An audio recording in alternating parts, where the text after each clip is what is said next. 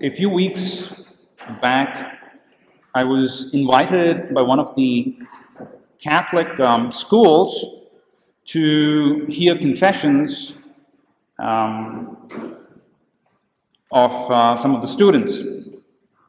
And as we are beginning this penitential service, the um, the lady who's um, the the campus minister um, was just kind of giving an introduction to the students. You know, these are high school students, uh, and just telling them, you know, what the sacrament of confession meant.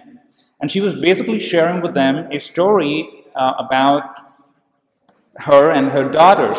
So she has two young daughters, and the youngest is probably four years old or around that age. And she was basically saying that, you know, every every day in the kitchen they gather together and they have like a party in the kitchen, you know, a dance party, right? The mom and daughters.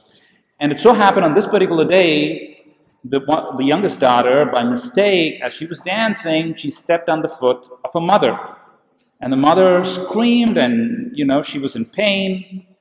And, and that little child got scared. And, and she, she ran away. She um, hid herself. You know, I don't know, I think this is, this is something that that the young girls do, I'm not sure. But she kind of rolled herself in a carpet, um, you know, to hide from her mom because she was so embarrassed. And then the mom said, hey, you know, um, no problem. I mean, nothing happened. I mean, I'm okay. And she kind of, you know, she rolled the carpet out. And then she comes out and she then hides in, I think they have a small little, I think a space house or something like that in the, eh, you know, an area. And she went inside and she kind of locked herself in it. And finally took a, a lot of coaxing to finally to come out. So we may have some similar experiences. We may have children, you know, who, you know, maybe uh, sons and daughters, uh, maybe siblings that we've seen grow up, and you know, when they do something wrong, when they mess up, you know, they feel like it's, you know, it's the worst thing that they have done, right? Even though for us it does not seem that worse, but for them it's the worst thing that they have done, and so they tend to hide why? Because they're ashamed. They don't want to be seen. As we grow up, we also encounter similar situations, but we as adults figure out other ways um, to respond uh, to, to this. We either lie, right, when we do something wrong, we either blame somebody else or we justify, we find reasons to justify why I did something wrong. We don't like that feeling, right? That, that we did something wrong. You know, we feel ashamed, we feel vulnerable, uh, everybody is looking at me. At times we try to numb uh, this feeling by hiding behind substance abuse, bad behavior, it takes our mind away for a little bit, but it ends up bringing this feeling back, maybe even worse. So, shame and guilt are emotions that we experience when we do something wrong. That feeling, that, that thought that tells you, I'm a bad person, you know, I'm, I'm, I'm not good, I'm, you know. Um, this week in the gospel, we encounter the woman caught in adultery. She's ashamed, she is vulnerable, she feels guilty. Imagine a woman you during Jesus' time, you know, being dragged. She's caught in the act of adultery, and she's being dragged and brought to Jesus. And imagine what she's thinking. You know, she knows the law, right? The Jewish um, law where, where if you're caught in adultery, you will be stoned to death. Imagine what she is feeling at this point in time. And how does Jesus respond?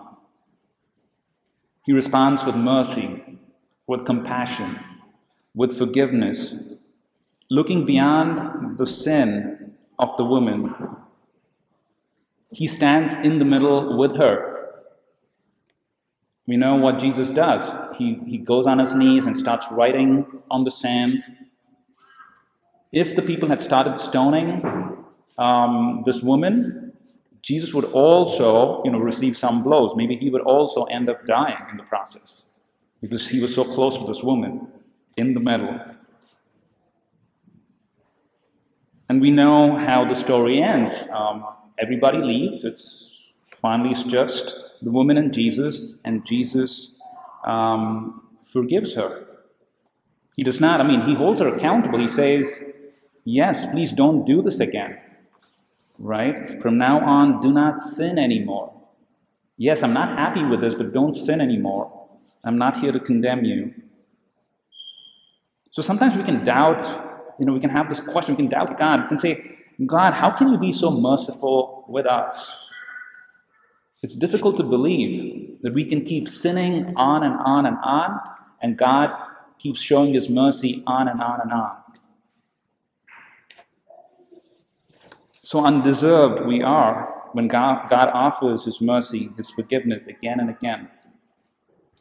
Pope Francis, you know, famously said that we can tire, like we can get tired of asking for forgiveness uh, from God, but God does not tire in forgiving us. So the woman um, caught in adultery experiences God's merciful love. But it's not only the woman caught in adultery who experiences it, but also the crowd. Um, and you may be wondering why, why, the crowd? I mean, how did the, crowd experience God's mercy? Yes, because Jesus avoided the crowd from killing somebody else. Imagine in, in this moment of self righteousness, they found somebody, you know, who was maybe horrible than, than they were, and they would kill her. Maybe that guilt would catch them after a few days. And, and God, in His mercy, also saves that crowd. We, we could be like the crowd many a times, you know, finding others uh, to blame, finding that other person who is more worse than I am to justify my own sins, right? Oh, I'm not as bad as this person. And I could also be taking that stone just like that crowd, aiming for that other person Jesus reminds us that we're all sinners. God forgives us all, and so should we.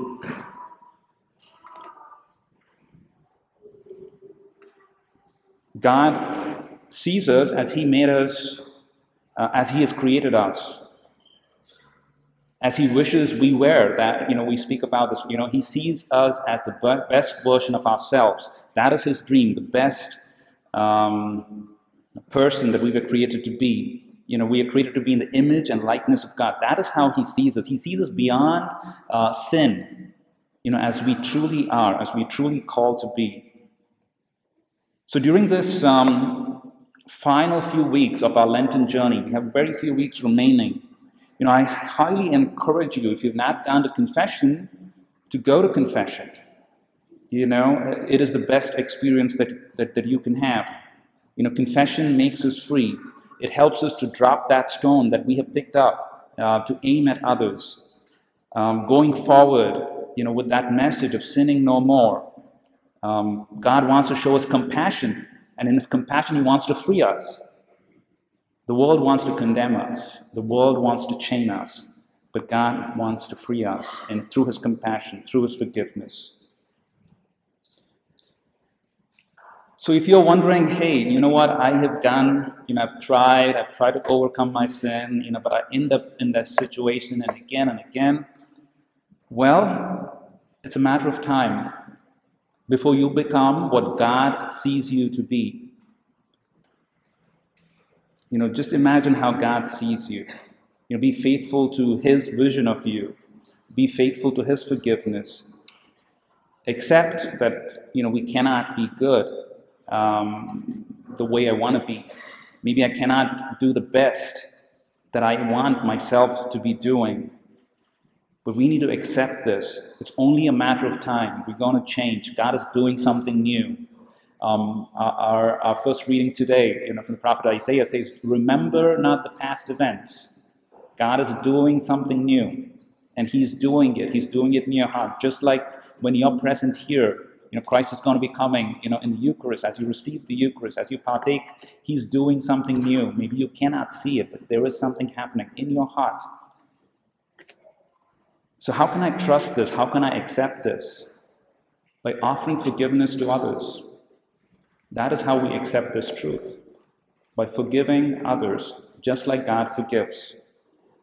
Jesus did not come to condemn us.